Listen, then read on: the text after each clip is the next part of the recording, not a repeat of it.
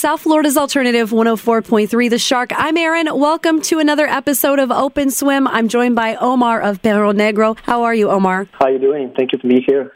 Oh, yeah. Thank you for inviting me. Of course, you're so welcome. So, Omar, I want to chat with you first about how your band met. How did you come to be? I met the drummer, Marcio Green Gemelli. He's the drummer for a band, The Crumbs. It's a band, a punk rock and roll band from the 90s here in Miami. So I love that band. And I feel like, man, I have these songs and I just want to record it. And I was playing with my friend, actually the friend that made the video for YouTube, Eric, Eric Law. He was the bass player. And we recorded with Fernie from Hamburg. I, know, I don't know if you know Fernie. Yep, I do. Yeah, cool guy, amazing musician. So we recorded with him two tracks, uh, and Marshall loved it and said, "Man, I want to start a band." Say, "Okay," and we keep it rolling. And then, wow, then Eric went to San Francisco because I mean it was crazy. he went to San Francisco for two years with a, I mean, with a girl, and we said, "Man, we have to find a new bass player." Ah, And after two guys, we settled down in a guy that I love the way he plays and was lucky enough to meet him, which is called Mr. Miguel Barreto. He used to play in a band, in a very kind of big band in Peru called the Fucking Sombreros.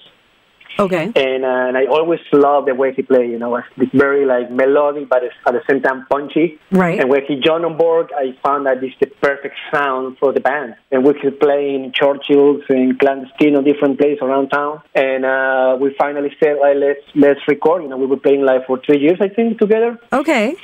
So we just record with Fernie. We re- we record the basic track for eight songs. And what we're doing now is overdubbing guitars. And I did the basic vocals too for, and I'm I'm gonna overdub more guitars. And hopefully in a few weeks we start mixing. And I don't know, people we show this to some people. People love it, and uh, we're very excited about it. It sounds like a lot of fun. So, where do you draw influence from when you're writing new material and when you're getting into your headspace to go to the shack to record? How do you how do you tackle that? there's influence like everybody all the three have different influence right? And that's when time comes when we play. But writing the song sometimes we have different ways to you know writing. Sometimes we write together like miguel sometimes comes with a bass line and and Marcia start like a groove and they have a groove going on and i just start singing on the top and then i figure out the guitars and another way is i write a song by myself and I bring it to the to the you know I basically what I do is like at a verse and a chorus, sometimes a bridge and a change, mm-hmm. and we figure it out the tempo, the groove, the intro, the outro, and then we have a live. The solo is gonna be here, but we make you know we make it they giving the the, the own flavor. Musical influence, I don't know what to tell you, know, but I mean I would say it's like life, you know, stories that do you do you pass through life and you see other people and you mix it up and you put some, you don't know, from somewhere. I, I would like to ask actually to people like, what do you, when you hear our music, what, what do you think? Because like we, Miguel and I, we love, for example, Nirvana. We love Nirvana. We love the music from the 90s, but I also love personally the music from the 70s, you know, the Ramones, the Pistols, the Clash, even, you know, and, and Marcia love it too. We love like uh, West Coast punk rock, classic punk. Cool. 60s, man. We love Beatles, Stones, garage rock bands from the 60s. We love everything, you know. ACDC, we love ACDC. That's bands that we love the three. ACDC is one of the bands like we just love it. We just since I was a kid, it's the band that I always it's been there for me. I don't know. Have you been playing since you were little? Uh, playing music? Yeah. No, actually, no. You know, I was in bands like uh, as a vocalist Mm-hmm. before, and I always want a guitar. You know, always wanted since I was a kid. I say, you know, like to my to my parents, like buy me a guitar. I was crazy about it, just the instrument, the way the sound, the way the look. You know, and they, they never wanted to buy me a guitar because they think I'm gonna be a drunk junkie, something like that, bohemian guy. You know.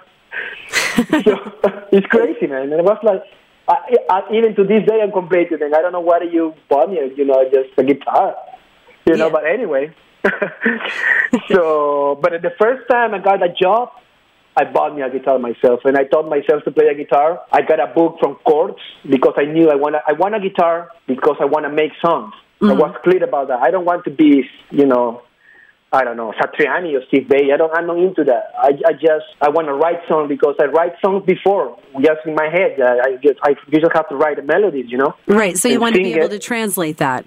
Exactly. So, like Jim Morrison, Jim Morrison used to write songs in melodies in his head. He put lyrics on it, and then he go and sing the melodies to the band, mm-hmm. and they go and figure it out. And that's why the song of the Doors are that good because come from the melody that he had in his head, and then they just orchestrate it and they make these cool tunes. Definitely. Where are you going to be performing next? Oh, we actually, uh, to be honest, we don't know. We are focused on recording right now. Okay. But I mean, we were talking about maybe talking with this guy from Las Rosas. He managed like the bookings there. Mm-hmm.